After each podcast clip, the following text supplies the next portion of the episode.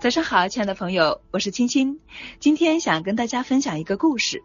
在一个叫做“寻找福气”的会议上，五十个参会者被要求每人在气球上写上自己的名字，然后把气球收集到另外一个房间，再要求他们在五分钟内找到那个气球。刚开始，所有人都疯狂的寻找，现场一片混乱，在规定的时间内，居然没有一个人找到。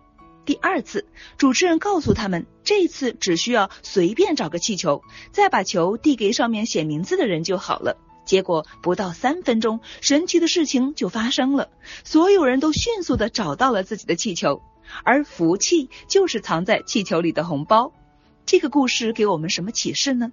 我们倾其一生都在疯狂的寻找自己想要的，但却没有人知道它在哪。所以，亲爱的们，请珍惜缘分，互相帮助，给予他人想要的，就一定能得到你想要的。